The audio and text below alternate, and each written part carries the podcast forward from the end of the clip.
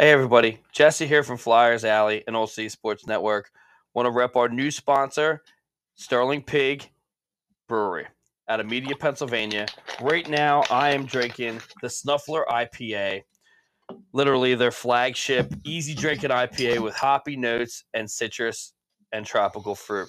Let me tell you something. This thing goes down smooth. It's great for a pound session and it's great for a good Flyers game. Guys, go to www.sterlingpig.com. Go into the store, pick up some of their merch, pick up some of their beers. Have a great night. Hey, everybody. Jesse here from Flyers Alley and Old City Sports Network. I want to tell you guys about one of our newest sponsors, Neshaminy Creek Brewing. Go to www.neshaminycreekbrewing.com. Check out all their cool beers. They have some of the best looking cans in the area. Everything is Philadelphia based, looks like Philly, gives you the Philly vibe. They have some great IPAs, Pilsners, Stouts, the works. Guys, go to www.neshaminycreekbrewing.com. Go check out this great sponsor that we love at Old City Sports Network, and they love us too. Thanks, guys.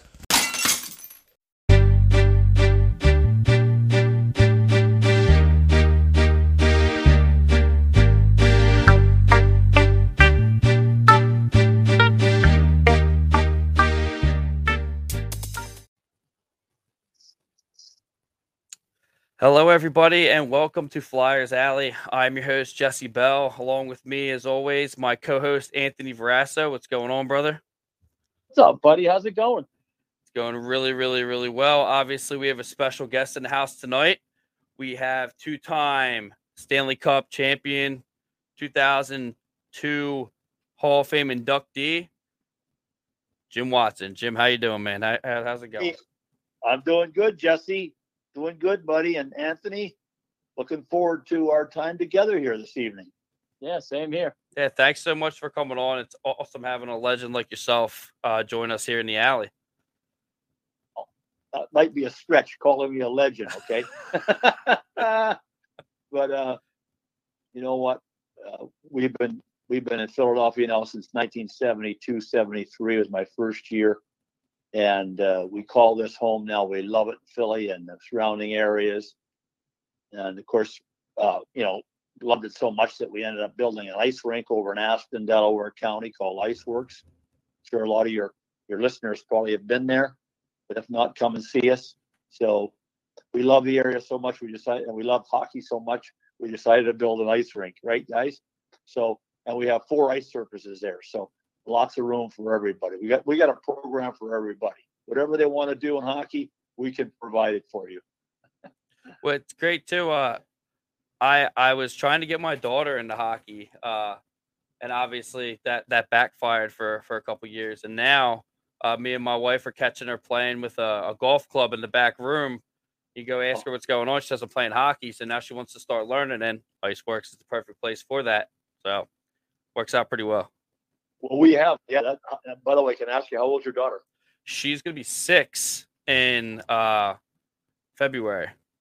Hey Jesse, come and see me. I'll get you a hockey stick so she can get you know get get out of the let the golf club go. Okay, we get, get you a real hockey stick. Well, you but, know, uh, I, I, get her a hockey stick every time I tried to tell her. She told me no, and then all of a sudden eh, she took it upon herself, like she was rebelling against me. So that's the way to go now. Well, um, hey, listen, talking about hockey for girls, we got major girls programs over there. All, and we have a lot of girls playing hockey today.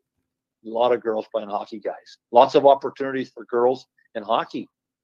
Uh, and to play at high level too, if you want. You just play for fun because you, you love it. But if you get really good at it, I mean, there's opportunities to go to college and things like that. So there you go. Yeah, hopefully that continues hopefully that continues because obviously with the women's, you know, they they uh, I think there's like six or seven teams right now for professional, but hopefully that explodes uh, the way it, it, it should be. Um, before we jump into this here, um, make sure you guys go like us on Facebook at Flyers Alley, uh, on Twitter at Flyers Alley Pod One, and Instagram at Flyers Alley, and go to www.oldcitysports.com. Check out all the cool stuff. We are also sponsored by Body Check Wellness. Go to www.bodycheckwellness.com. Use promo code OCS for 25% off your CBD needs. Uh, I'm not going to go through all of them. There's so many of them. It's just there's there's too many. Anyway, Anthony, you want jump right into this. You got uh, Anthony's got some really good questions for you. I'm glad that you're uh you're linked into the Flyers and you're up, up to date with it because we got some we got some dingers for you. Yeah, Jim, I guess we'll just go right front and center. What were your overall thoughts from this last season with the Flyers? Um, well, you know, uh, uh, it was disappointing. I mean, there's no other way to put it, right? I mean, it was just a, it was real down year for the Flyers. So I would say first response was disappointed, and uh, and then of course you know, being a, uh, a hockey guy and and just wanting to see things go well for them, uh, you start thinking about what well what do they got to do to make it better, and um, you know they got you know you, you can't talk about last year. It's over with and put it behind us. It was brutal, frankly. I mean, but they've got some good young players there and they've just got to figure a way to continue to add to that, right? And they've got to get themselves a real good coach and a real good communicator and a real good teacher. I mean, these are all things that come into hockey now. You can't just be a coach. You got to be able to communicate, and you got to be, um, you know, you got to be a, a real good teacher and teach the game. And if you do those two things, communicate and teach, and then of course the third thing would be just a coach that all comes into it. They all melds together. Uh, you're going to be fine as a coach, and that's critical to develop these young players. Because, in my opinion, uh, a lot of the young players have kind of stopped their growth and development. Okay, and that's that's that's that's a big concern of mine. And uh, you know, you just look at guys like Provorov, Travis Sanheim, Konecny, these three guys, I think off the top of my head, and Carter Hart, you know, they they've kind of leveled off a little bit, um, maybe even gone backwards. You have to ask why that is.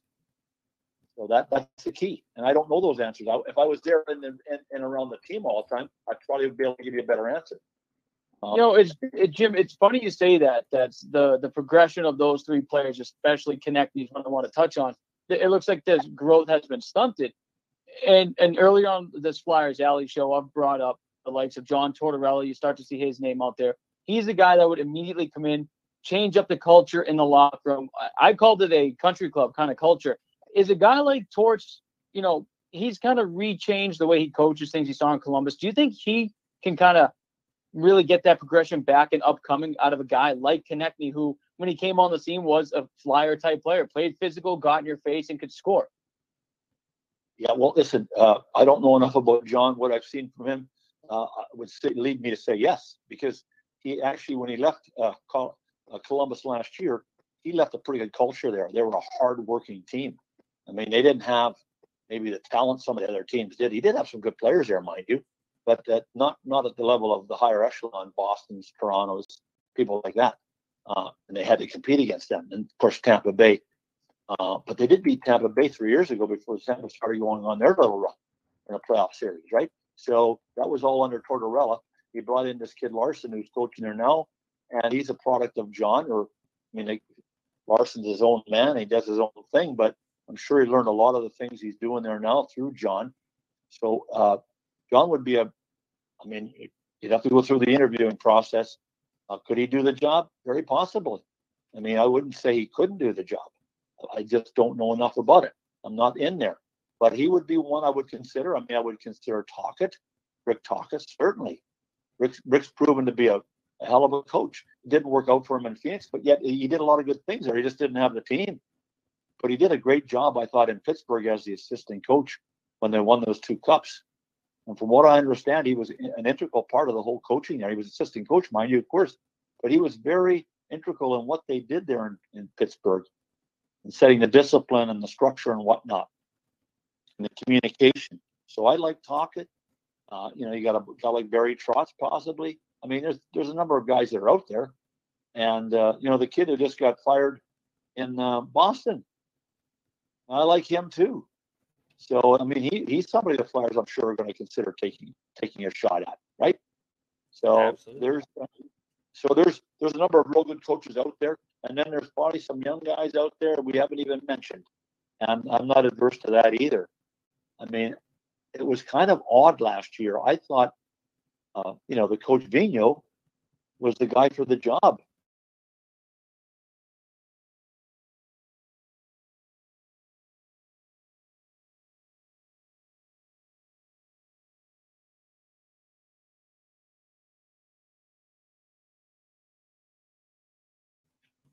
They they were kicking butt, weren't they? They were like they're one of the top teams in the league. And then all of a sudden the virus hit. And when they came back and they the island they were lucky to beat Montreal and then the Islanders beat them. And ever since then it's been downhill.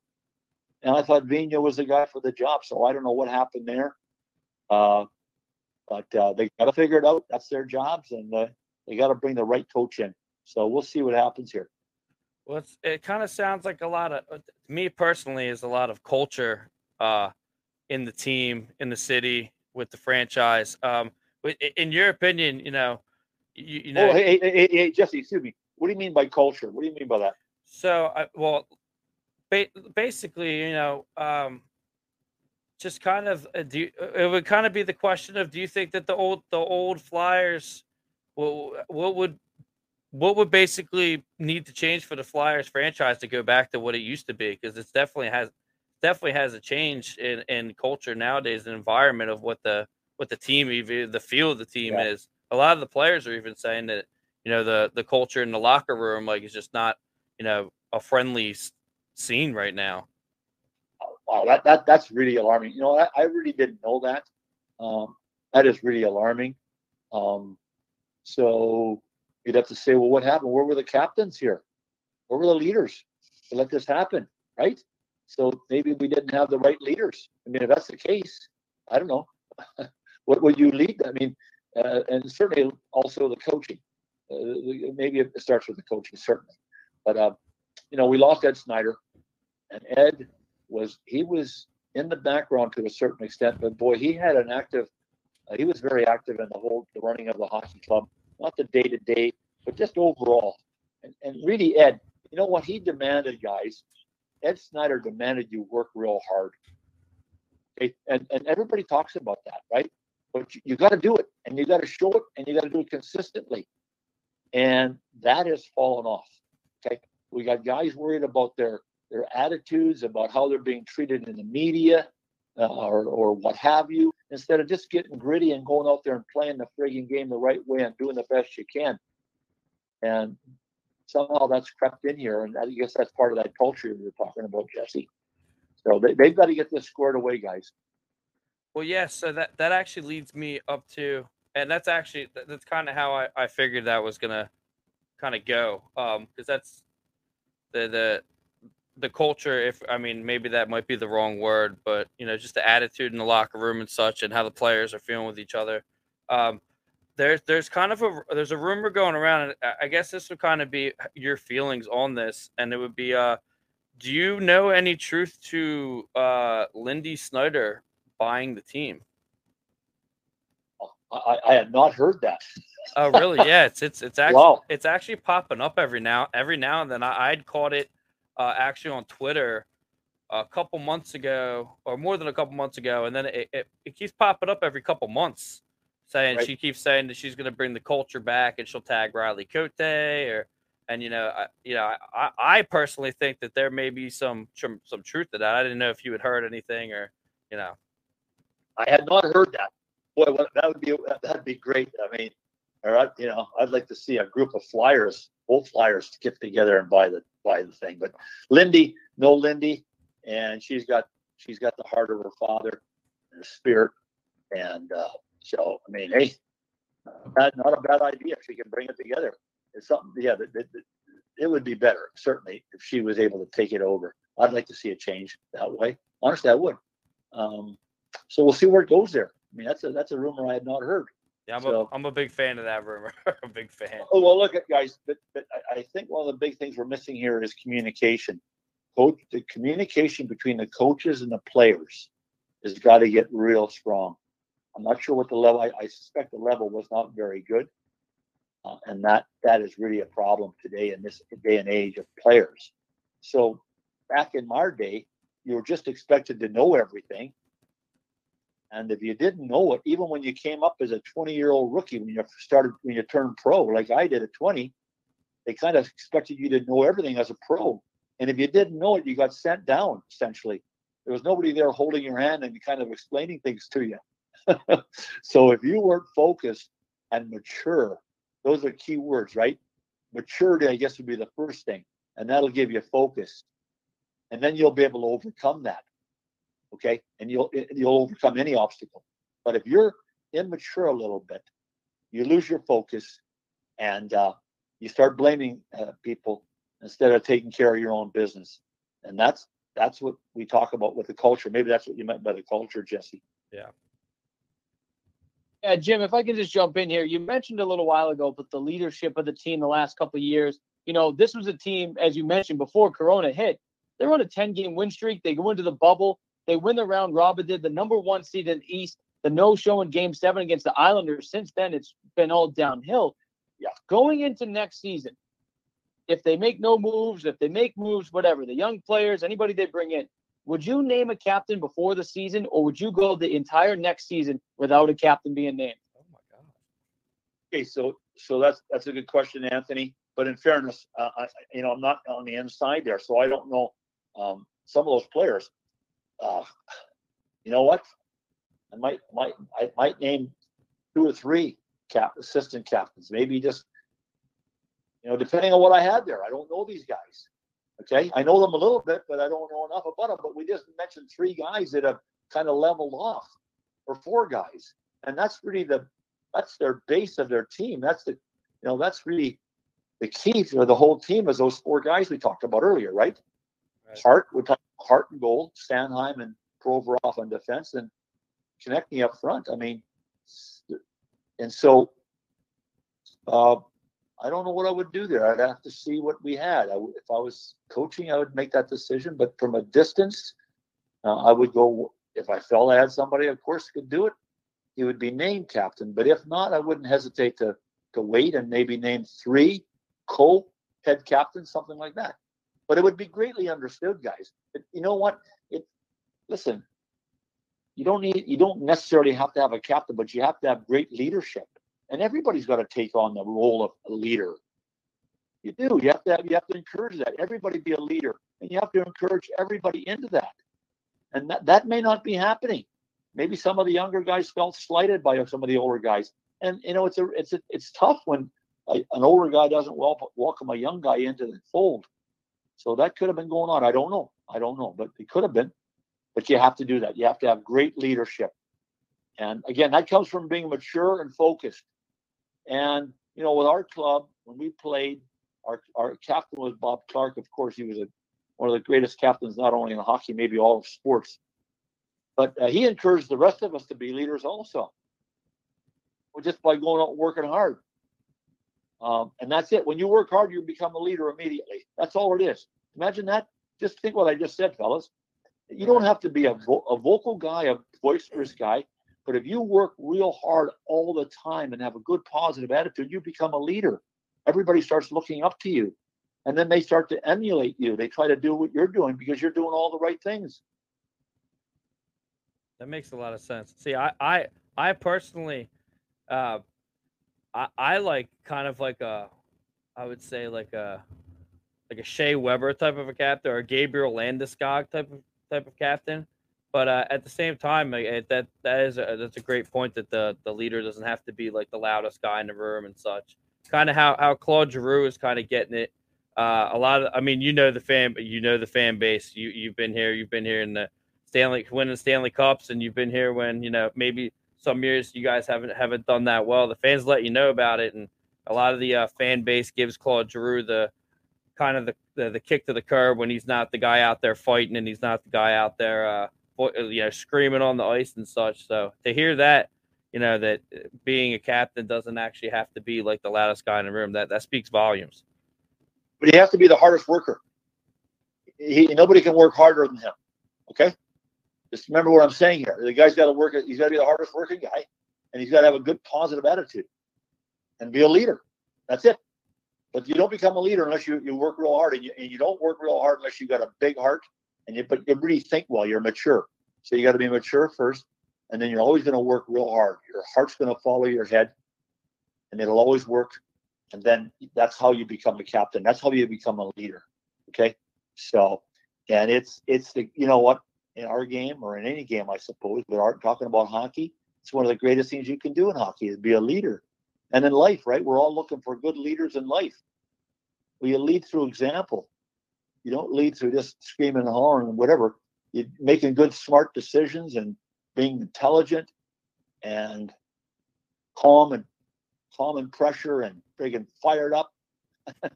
I should go in here. So there's, but but listen, it comes down to being very mature. Okay, and by being mature, then you're always going to be focused and work hard, guys. And I think that's where some of the guys lose it on this team. I don't always see that. It looks like something's bothering them. Like if you make a bad play or whatever, you're not scoring. Oh, you're giving up goals. You know, you can't worry about that. You just got to really get back in and work real hard again. That's you know that's what Bobby Clarke always used to say. now, uh, we had a we had a uh, mantra in our locker room that we never get outworked. Never get outworked. We never said you got to win the game. But we said we can never get outworked. And just think about that. That that that takes care of it all, doesn't it? Absolutely. There you go. There you go, guys. We'll try to apply that to, to the, the 2022-23 season, see how that works. um, I I did want to I did I don't know. Anthony, do you have anything? Do you want to continue on uh nowadays hockey, or do you want to go? Well, if I can just ask one quick question, it, it, it it's about Bobby Clarke. Obviously, we know the great leader he was. Uh, a couple months ago, he was on another hockey podcast, and he made comments about former general manager Ron Hextall, and pretty much saying, you know, Hextall did what he wanted in that 17 draft. He took uh, Nolan Patrick, and according to Bobby Clarke, Clarke and the scouts, they wanted Cale Makar at second overall that year. Obviously, Nolan Patrick, he's gone in Vegas now. Cale Makar is a bona fide superstar in the league. Um, do you take those comments as a legitimate saying from Bobby Clarke, or is this just kind of wishful thinking? I think I think Bobby was just being honest. He's very honest, Bobby. He's candid and honest. Tells it the way he sees it, and that's kind of refreshing. We like that. Okay, uh, and you know, Ron's a big guy. Ron's been very successful as general manager. He, he's done a lot of real good things in hockey, and he had a tremendous career.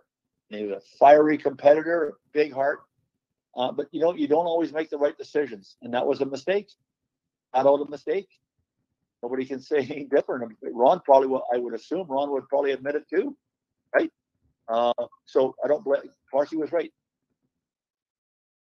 Yeah, I mean, he a lot of people are, do have that question as well. And actually, our uh, our other co-host uh, Wade had had a question for you. Uh, we're we're live on Facebook and Twitter, so people can actually interact with you. Um, Wade actually had said, uh, "Mr. Watson, uh, what's Mr. Watson's opinion on Claude Giroux as a captain?" Well, I had trouble. I had pr- problems with Claude as a captain. I, you know, I, and one of the things that bothered me with Claude, I, you know, I didn't really know him that well personally. But you know what? I used to see him out on the ice. He would be always kibitzing and, and playing around with the other team, like kidding around with them during the game, tapping them on the pads, joking with them, smiling. And to me, that's not a captain. You don't do that. And I think that took some of the players down. Okay, that that was my beef with Claude. Claude was a very productive player, hell of a player, skilled guy, produced big time for the Flyers. But as a leader, I think he uh, could have been a lot better, and that would be what probably the main reason why. Uh, but you, you know what? You weren't. You're, you're not. You're not buddies with the other team, and I saw a lot of that that I didn't like. I never liked that, and uh, so that was my beef with Claude. But I. But as far as a player and actually producing, I mean, he was tremendous. Made a lot of wonderful plays and played so well. But um, for some reason, that didn't. He didn't figure that out, and I don't know why somebody didn't tell him about it. Because if I was down there, I was in the organization, I would have went to him and talked to him about it. But it's funny though. Uh, Wade, like I said, is our co-host. Uh, you, it's like you guys were uh, communicating telepathically because that's exactly why he didn't. He had his issues with him as a captain because he said he played around too much with the other team and was kind of smiling and whistling along and you know, kind of not oh, not really. Hold it. Is that what Wade? Is it Wade? You said? Yeah, Wade had said that. He said that uh, he's been saying that for the past three years. To be honest, Wade, Wade, Wade's right on with that. Yeah, Wade's right on with that. And uh, I, I totally agree with Wade. That's what that's what I said all along too. And when I started seeing, it, I said, "What the hell's he doing?" Now there was another mistake made with Giroux. Okay, that was what when he got into trouble up in Ottawa when he went early in his career. He went back to Ottawa for the summer. He lived Ah, up there, that's right. That's right. With the cop, right? and he got in trouble with the RCMP up there. Right? Yeah, slapping the ass. Yeah, slap in the ass. And you know what? I would have taken the captaincy away from him. I would have Yeah. said, you know what? You're not you're not a captain. I would have taken away. And I'll say, you know what? We'll see how it goes. We'll see how it goes. Maybe you get it back next year, but for this year, you're you're you're you're not the captain. Because you're not acting like a captain. And that's it. But nothing happened. They didn't do a damn thing to him. That and that that troubled me too. Okay, guys? So there you have it. You know, Joe. I mean, have you thought about coaching? I don't know. Oh, the the accountability you would have is just absolutely, it's totally. I don't think anybody on Broad Street would recognize it right now. No. Uh, The biggest thing that they need right now is accountability. A lot of a lot of former players are saying that one thing that's missing from the franchise or from the team is accountability right now, and I, I I'm huge on accountability. Yeah, no, and I agree, guys, but you have to step back a little bit and say, well, why is that happening, right? Like, what's going on there? I mean, before accountability, you got to get the guys in there just, you know, thinking straight. Um, totally agree with you on accountability. Let's get that straight. But I think before that happens, you got to get the guys in there, talk to them, and get them, get and form this team and get this team together, and and bond, and and and really get a good spirit, and you won't have to have as much accountability because it'll take care of itself, right? That's what happens. How do you take care of accountability? Well, yeah, you can tell guys, you know, you know what, you're sitting out. All right, you're sitting out fine. But you really win the guy over? Maybe you win him over for a little bit, but he's probably going to go maybe go back to his old ways. I don't know.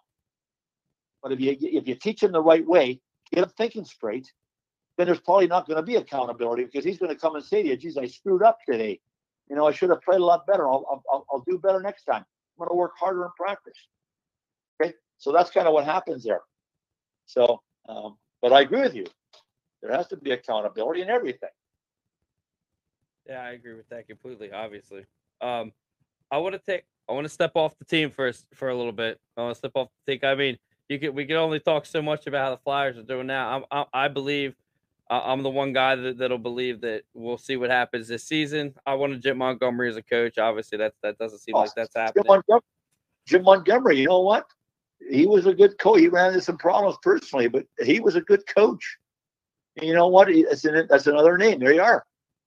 Uh, I don't know what his status is right now. He's down in te- Texas, right? He's an assistant down in Texas, is he? He's in St. Louis. He's in St. Louis St. Louis. uh, sorry, he's with Craig Berube in St. Louis. Okay. Um, no, I, you know what? You brought up a good name. Yeah. So there you have it. Um, yeah, uh, uh, with I, I want to jump back. I want to jump back to, to uh, you on the Flyers. Um, what what were your thoughts being drafted to the Flyers?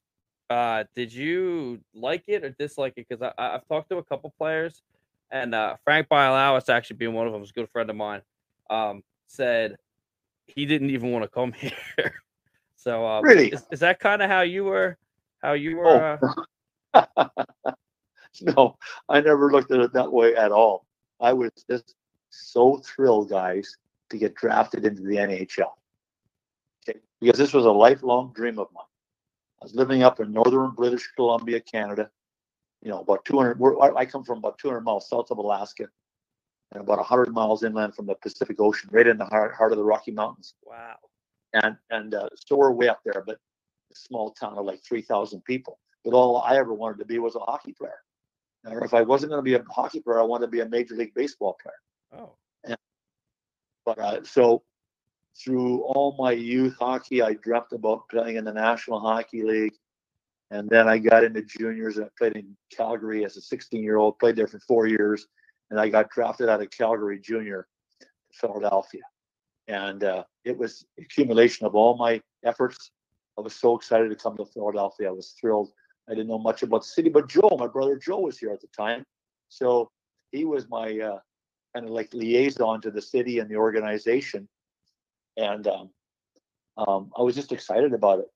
And uh, came down here. They brought me down to sign my first contract with the other first round pick, or first actually it was the first four picks. That's the year Billy Barber got drafted in the first round. Tommy Bladon, in the second round. I was in the third round, and Al McAdam, who turned out to be a hell of a National Hockey League player, who the Flyers ended up tra- trading for to get Reggie Leach. He was the main guy we traded to get Reggie Leach, who was just a tremendous player for us. So, um, coming to Philly, and uh, and I came to my first camp, and man, I was so excited about it. And uh, I, I didn't make the Flyers the first year. I went down to the American League, which was down in Richmond, Virginia at the time. Yeah, That was the their Robins, right? Richmond Robins, yes, that was their American League franchise, and uh, got my got my experience down there. So went down there for a year, played under a coach by the name of Larry Wilson, just a great coach who really taught me a lot about pro hockey and how to conduct myself. And it was a big transition from junior to the American League, but he was there to help me. Great coaching, great communicator. Um, and then uh, I got called up at the end of my first year for four four games in the regular season, and then I actually uh, we got knocked out on our playoffs down there. I went back for the playoffs. We got knocked out in our playoffs, and then they brought me up to the Stanley Cup playoffs as a alternate. Okay, and so I I was with the team with about four or five other guys, and we just hung with the team, practiced with the team, and then I ended up getting into two games uh, at the end of that playoff against Montreal in the semifinals and uh, we lost to Montreal in five games that year.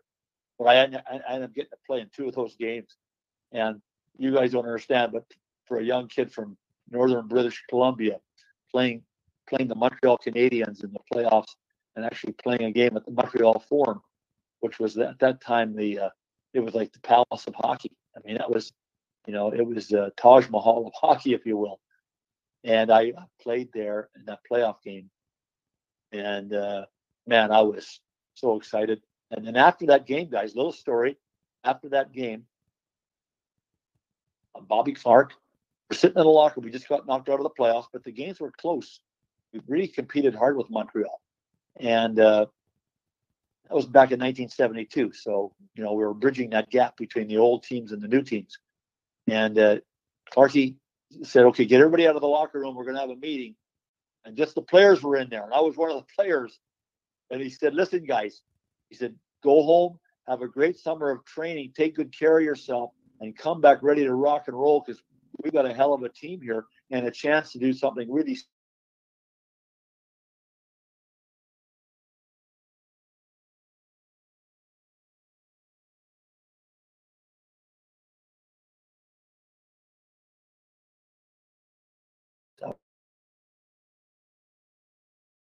let me ask you because obviously like jesse said you know philly was kind of they come in in 67 it wasn't a well-known hockey place and you know the fans didn't really take to the flyers right away after you guys had the success 74 75 with the two back-to-back cups you know hockey became well known in philly what was the celebrations like in philadelphia after winning that first stanley cup Oh my God. You have no idea, Anthony. well, you know what? The, the city, the city was starved for a winner. Okay. The other teams were not doing really well, the other professional teams. I think, you know, it, it had been a long time since I don't think the Eagles, the Eagles hadn't won since 1960 or 61, maybe. I think the 76ers maybe won in 67 or something. Uh, and the, the, the, the Phillies hadn't won in quite a while. I don't remember the last time they won before that. So uh, we came in, and you know what? Uh, hockey took off, though, guys. Anthony, Jesse, you guys had said that. Anthony, mentioned it wasn't that popular, but you know what? The first game of the Spectrum, 7,500 people showed up for an NHL hockey game. That's not bad. Um, but as the season wore on, they kept getting more and more, well, better and better attendance and they had a weekend series. Uh, I think it was like January where they played Toronto and Chicago back to back Saturday Sunday at the Spectrum, and they sold out both games. I mean, it was pretty impressive, guys. Uh, people took to the game. They loved the game. So, answer your question, Anthony. Um, the the fans just loved the Flyers. They loved hockey. They loved they loved the pace of the game and they loved the contact of the game. They, you know, they loved it. And of course, we were winning. We were winning, right? We were winning. We had a great year that first year, and we won the cup. We had a, a regular season. We were in first place. So, um, the fans came up to us and said, "We just love you guys because we we first of all you won you've won you made us a winner and we love the we love hockey we love the pace of the game and the physicalness of the game so there you have it um, but then then we so then after we won at the parties the city was just on fire um, we had that parade the first parade and they put us in these uh, convertible cars they didn't know what to expect and so we were you can imagine there's like a million people or some damn thing, two million people down on the on Broad Street, and we're we're kind of knifing our way through two million people in these convertibles, guys. And of course, people are just able to lean over the cars and just touch you and shake your hands and whatever, you know what I mean? So it was unreal. The people were so excited, uh, and just to be a part of that was amazing. So, I mean, I never won anything until I got to Philadelphia, and then I won the Stanley Cup for God's sakes. So my, my dad had told me that the the crowd for the Stanley Cup for when you guys won it the two years was bigger than any other uh, championship that any Philly sport team has ever won by by like millions. You know what? It could be. I mean, I think I, I think they estimated two million people at our parade. Wow. Uh, and it, it was, uh, but they were just so good to us. So I was a young single guy at the team. Oh, and, uh, oh boy. There we go. we'll leave it at that. All right. We, Yeah, we'll just well. leave it at that. We'll leave it at that. Fan, oh my God. It was, uh, we still, we, you know what? We have a great alumni and we all get together occasionally and we just have such a good time because we were, we were quite a team as it was. You know, we had, we had great character on our team and, uh, just a lot of personalities. So, but we get together and just tell stories and we reminisce. And of course, it's always fun to reminisce, right? And uh, fortunately, we had tremendous success. So that's what makes it really special. winning that first cup, you guys beat the, I think they were named the Big Bad Bruins at the time. I told you off the air, I'm actually from Boston, Massachusetts. My my dad, diehard Bruins fan, loved Bobby Orr. That was his guy. You Yeah. guys beat the Bruins, get the first cup. What was it like though going up against Bobby Orr? Because the old myth is it's because of him the 67 expansion comes into the league. Just talk about if you can going up against, in my opinion, one of the greatest hockey players of all time, if not the greatest. Yeah, yeah, he, he he- he's right there. He he's right there, and certainly in a generation, he was a, he was the best player. Okay, I mean, you got to go you go on now with the other generations. You get you get into Lemieux and Gretzky and these people. But then before that, you had you had Gordie Howe, Bobby Hull, people like that. But Bobby Orr was phenomenal. But you know what? When we played him, uh, Freddie Shero, our coach, uh, he he came up with a great great coaching strategy. So uh, when Bobby was such a great player and such a dominant player and was so good with a puck and, and one of the greatest skaters ever. So uh, most teams would always say, "Well, keep the puck away from Orr.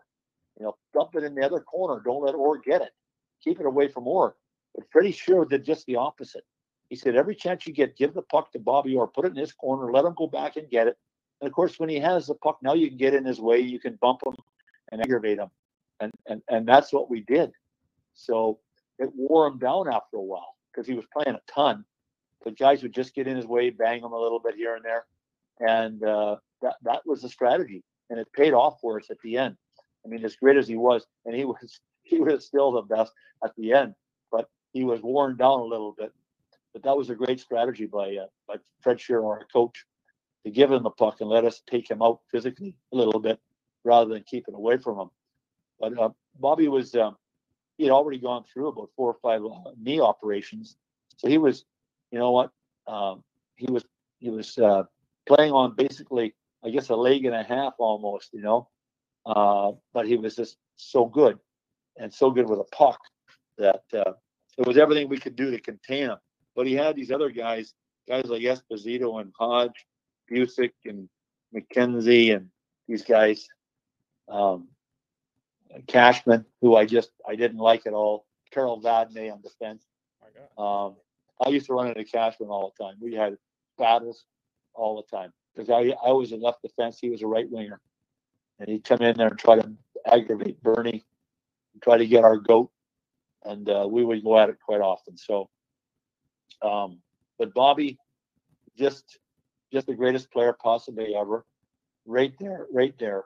Um, and when he got the puck at the point, it was like, boy, just try to clear out as much as you can, and hopefully Bernie sees the puck and can stop it. that was the game plan. You, you, you know, you, you're not going to stop him. You only can hope to contain him a little bit, right? So that, Yeah, that was yeah. kind of the mode for Bobby. But uh, getting past that, I got to play with Bobby in Team Canada in 1976, and got to know him a little bit.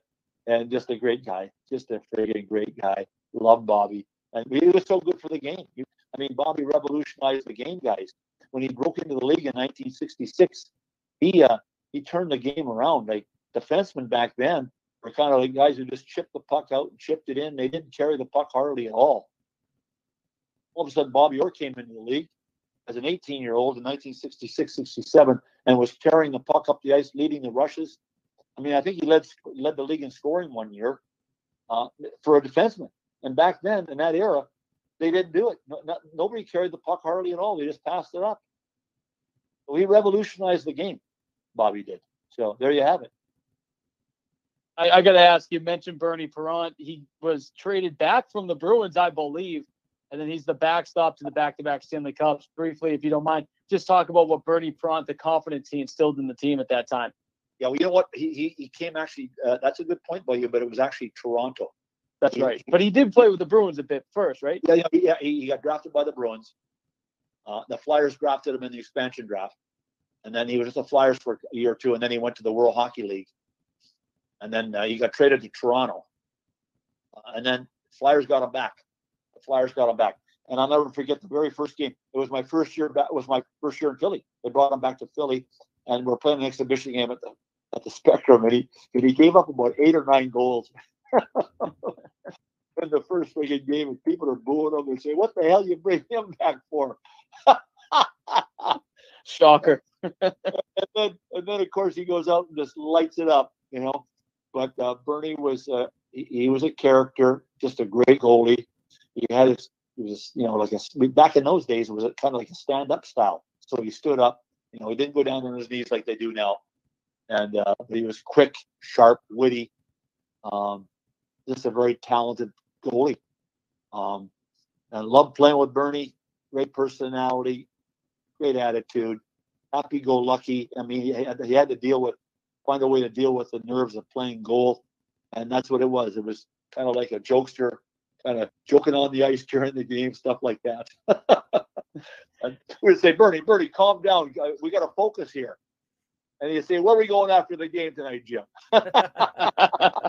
Goalies are definitely a different breed. That's Oh my God. Oh my Lord. So, but uh, he was special, Bernie. He was special. And uh, we love him. We love him. Yeah. So that's it with Bernie. Uh, we got another question from Facebook that uh, Wade Oruska asks, "How is Joe Watson and Gary uh, Dornhoefer doing?" Oh, they're doing great. Dorney, Dorney's down in uh, down in uh, Atlantic City, uh, and he's he's down there. He moved down there at Ocean City or Atlantic City, and I think they're in. That he's in a dog uh, um, program where he uh, takes, I think, old greyhound dogs, uh, maybe that are looking to be maybe euthanized, and he, and he salvages them and, and then gives them a, gives them a home, and then tries to farm them out to people. Oh, so he's awesome. doing. Yeah, he, he loves it. He loves his dogs. And then Big Joe, Big Joe, brother Joe is doing great. He lives about five minutes away from me over here in Delaware County. And uh, you know, one thing I I'm say, Delaware- I'm from Delaware County. Oh, that's nice. uh, whereabouts in Delaware County are you? I grew up in Booth Wynn in Chichester. Yes. Marcus. Booth Win, good old Boothwyn, for God's sake. So you're only five minutes from Iceworks. Yeah, well, I'm I'm I'm literally right over the border now in Delaware. I didn't go very far. Well, yeah, there you go. But uh, we got a lot of hockey players come out of Boothwyn, yeah, and uh, they go. Those kids go to Chichester and Garnet Valley, don't they? Where do they go? Chi. Uh, well, they're, they're two separate uh, schools now, but I was from Chichester. Okay, so we have Chichester High School plays out of there, and so does uh, Garnet Valley. Oh, that's all. Yeah, and Oh. you- yeah. You guys, yeah, you do have that. That's right. Last time I was there, they were playing. Yeah, yeah, but Joe's doing well. Getting back to Joe, and I always say about Joe, you can always hear Joe before you see him. Okay, because he's always talking, always going, always got something happening, man. He was a big part of our team, our success. Joe, what a player he was. Didn't always get the credit he deserved. But boy, he was dependable. man, and dedicated, dependable, a leader. Um, gave everything he had every night. It was inspiring to watch. Of course, he's my brother. We love him dearly. I was gonna say was- it's got to be great having your brother on the team, right? I mean, it- you know what? It really was. It really was, guys, because uh, Joe went away to play junior hockey when he was 17 years old. So at that time, I was only like eight. Okay. So I didn't see much of my brother because he would only come home for two or three months in the summer, right? So when I got drafted to Philadelphia, I said, "Holy crap, this is great, Joe! You're, I'm going to get to know my brother again." And uh, it was great because he always, I could always lean on him if I needed, uh, you know, advice on things like that. So, but uh, Joe's doing really well. He's, he's kind of semi-retired now, and uh, just enjoying life. But uh, still a big, big hockey fan. And uh, now he's got a couple grandkids, and uh, he's out and about with them and teaching them how to try to encourage them how to play hockey and stuff like that. So um, it's all good. Thank you for asking, guys.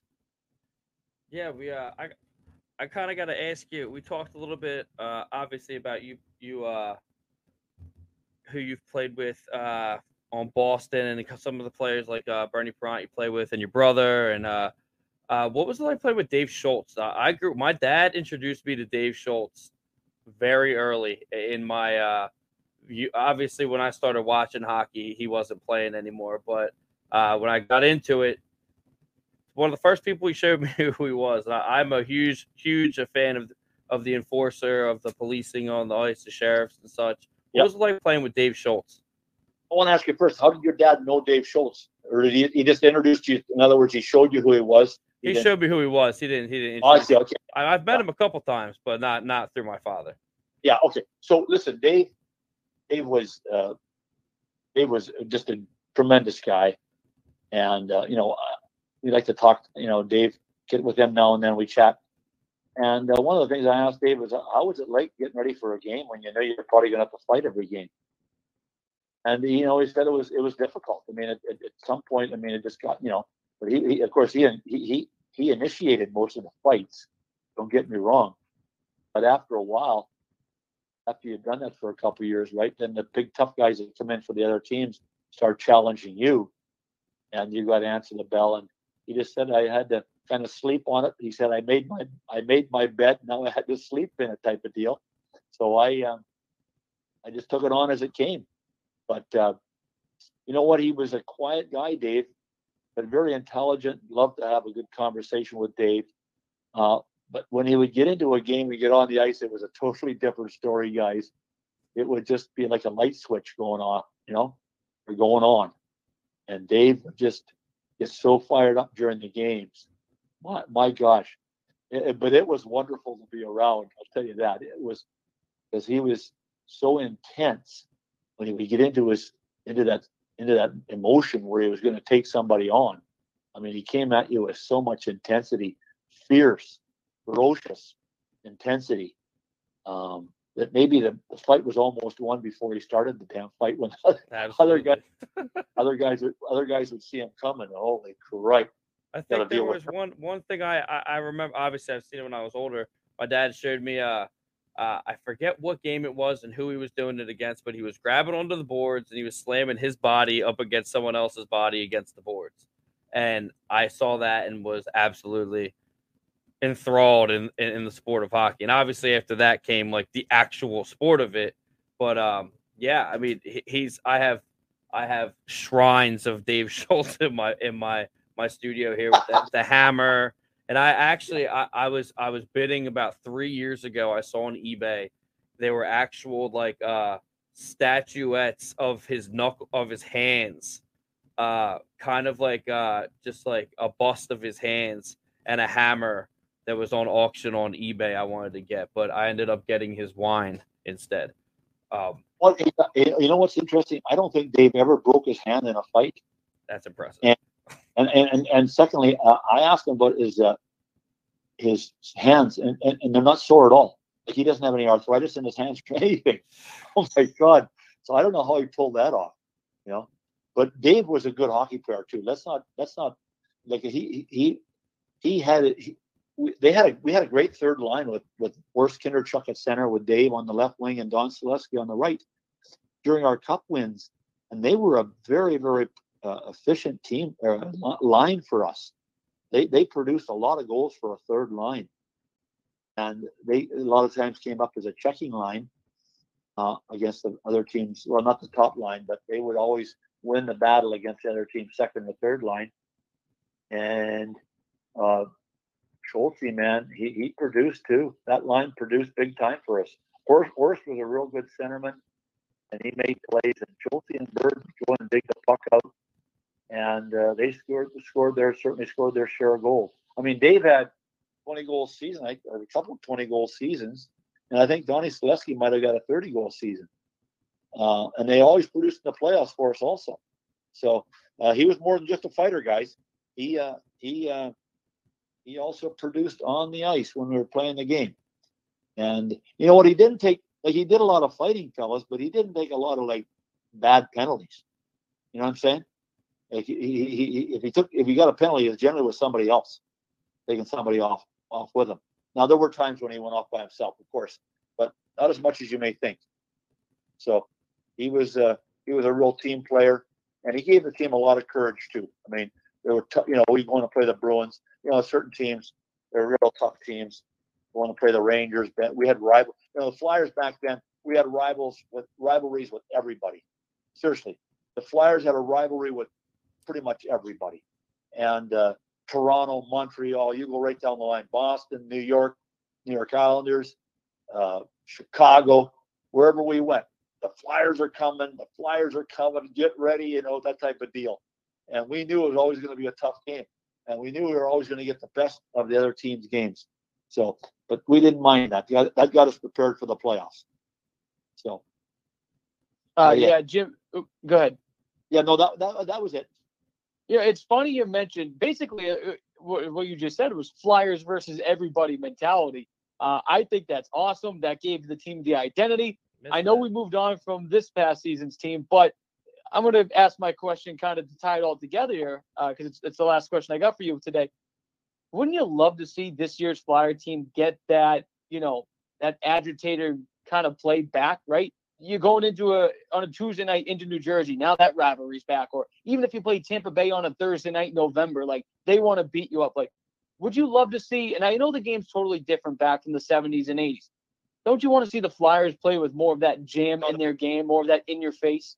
Yeah, they, they have to get more of that. They have to get more toughness on the team. They have to. I don't know what happened there. They kind of let it go. Although they had the big big, kid MacEwen, right? And he and, and he and he did a good job when he could.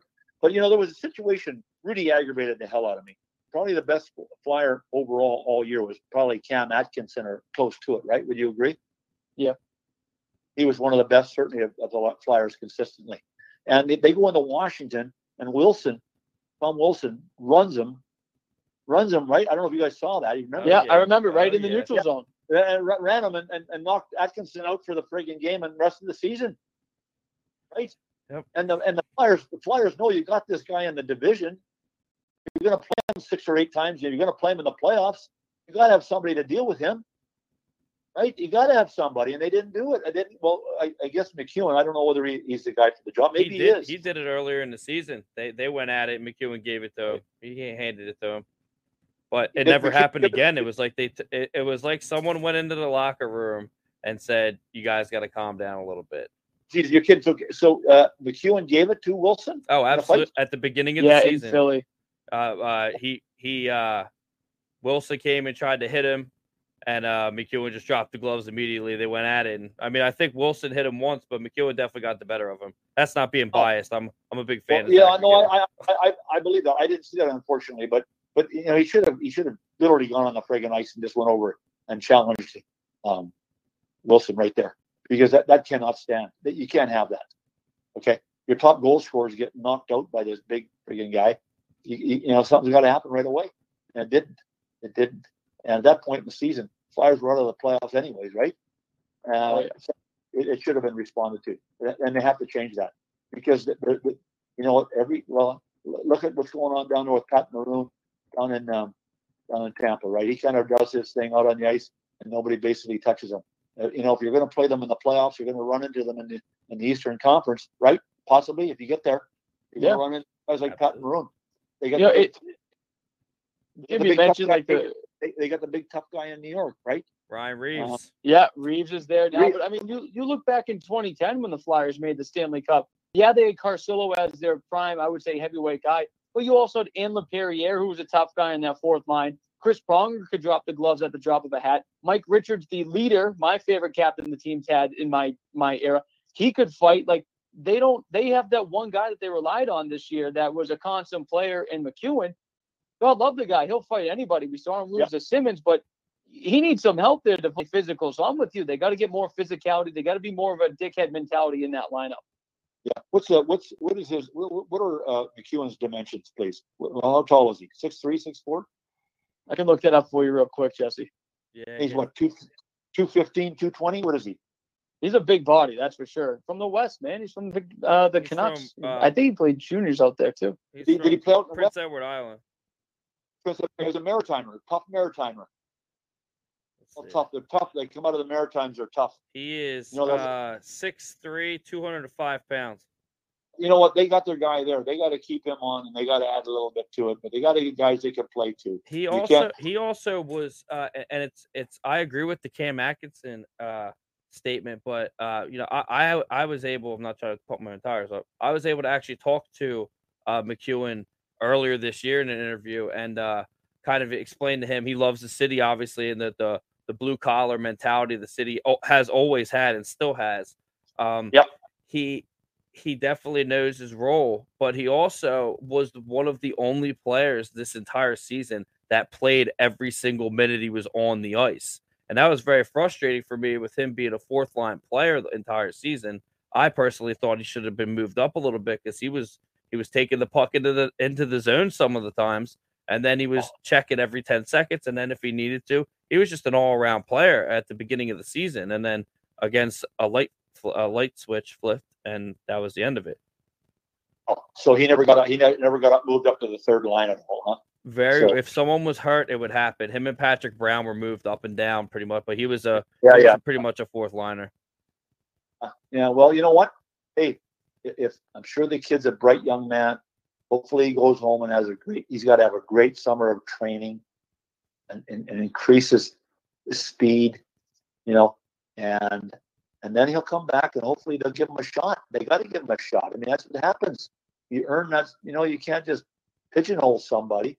If you guys are saying what you're saying, um, he should get a chance. Certainly at the higher at a higher level. So um, they they've got to find a little more toughness and grit. I mean, the, the defense. You know what? Uh, they've got to get a little grittier too, right? I mean, they they, they uh, there's not enough of that on the back end. Um, you know, you got to be got to be a little grittier. You don't have to fight. You don't have to run guys to the board. But you got to be real tough and win battles. You got to win all your battles for the puck. Is what I mean. Not not physical like like fighting, but you got to win your physical battles for pucks and stuff. And that's where toughness comes in. And toughness comes in, guys, where you freaking play hard every game, no matter how you feel. That's where real toughness comes in, right? Absolutely. There, there you have it. I got I I'm gonna I know uh we're coming up on an hour here. I gotta. I'm gonna leave you with one more question. Um it's kind of a two-parter, but um you can take it how, how you want to take it. Who do you mo- who did you model your game after? And I guess slash who was your favorite player growing up? Oh, that's a good that's a good question, man. You're taking you're going way back now. But there was a uh, Jim Neilson played defense for the New York Rangers, and for some reason I really liked the way he skated. Um, North American Indian played for the Rangers, come out of uh, Prince Albert, Prince Albert, Al- Al- uh, Saskatchewan, and uh, big, tough, hard-nosed defenseman played for the Rangers. Jim, Jim Neilson, and I just took a liking the way he skated. So he would probably be my idol, but uh, just as a player, but as, in my position. But uh, when I was a kid, it was always Gordie Howe was my favorite player. Yes. So, yeah, Gord, the great Gordie Howe. Um, so, what was the second part of that question? I think uh, uh, it was um who did you uh who did you model your game after and who was your favorite player growing up? Okay, all right. So, so uh, yeah, I, I answered it then. So, Gordie Howe was my favorite player, and then I modeled my game a little bit after Jim Neilson, and of course my brother Joe somewhat too. You know, I idolized Joe. Um, but uh, yeah, Jim Neilson, a great skater, ever get a chance, look at some film of him. He was a really good player for the Rangers for a number of years. Uh, but uh, that's it. So we got it figured out. That's it, guys. Absolutely. And, and you know what? And thank you so much for coming on. Um, I know we and you have been talking about it for a little while since December. We threw our cancer benefit at Iceworks. It's been a little bit. I'm uh, so glad we could get you to come on. Thanks for uh, joining us, Jim. And hopefully it won't be the last time. Hopefully we get you back on here when the Flyers maybe turn it around. Yes, yes, yes. Let's let's let's get in there, get into their ears, get into the ears of the general manager, the coach. This is the way this is the way you got to approach it, right? Get them going. Let's go here. Uh, Absolutely. Treat Thank you, Jim. We hey, appreciate it. they, they got to treat the players the right way. They got to coach them. They got to they got to talk to them. They got you know what I mean. It's changed. Hockey's not the way it was 30 years ago. Okay, 20 years ago. You got to communicate with players, and that, that's that. But yeah, nice talking to you guys, Jesse, Anthony. My pleasure, guys, and to all the fans out there. Appreciate all your support, and God bless you all. And we'll see you all sometime. Take care. Awesome. Thanks so much, Jim. You, sir. See you guys. Awesome. So uh you still hear me?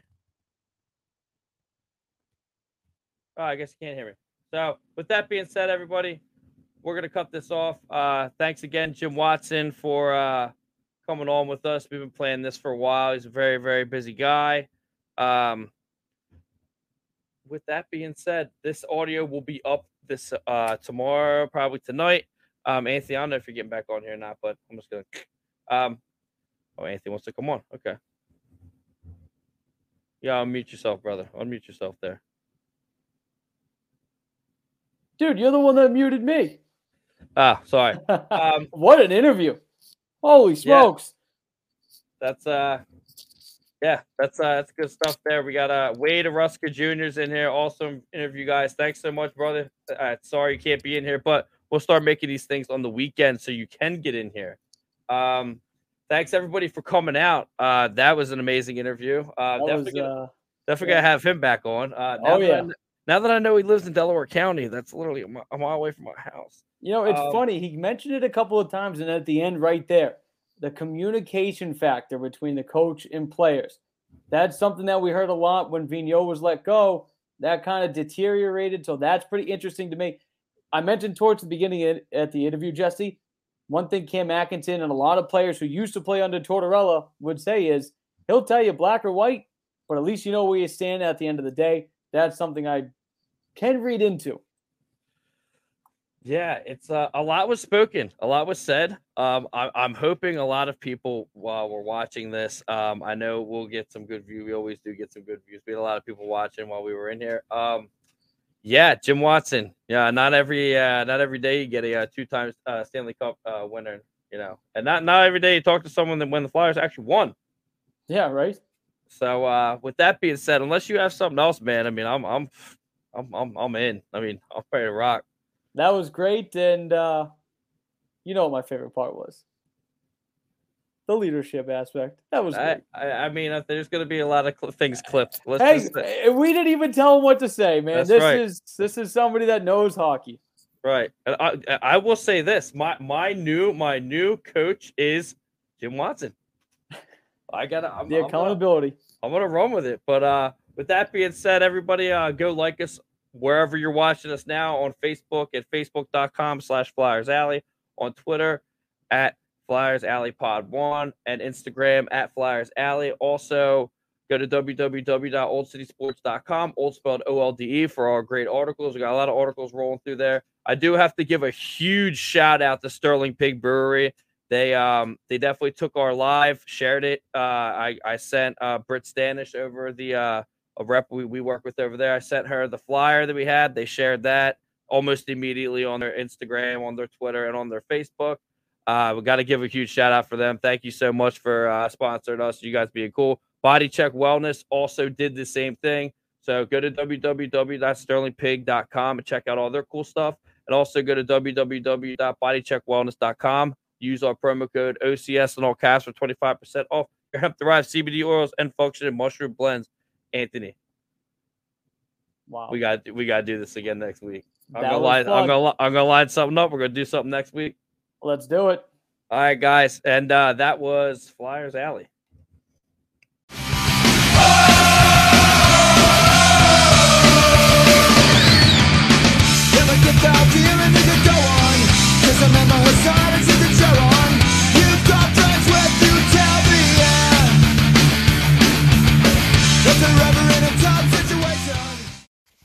Hey guys, Jesse from Flyers Alley. I'm here to tell you to head on over to www.bodycheckwellness.com and use our promo code OCS in all caps to save 25% on your hemp derived CBD oils, functional mushroom blends, and edibles for you and your doggos. We all love Body Check Wellness in the alley. You guys will too.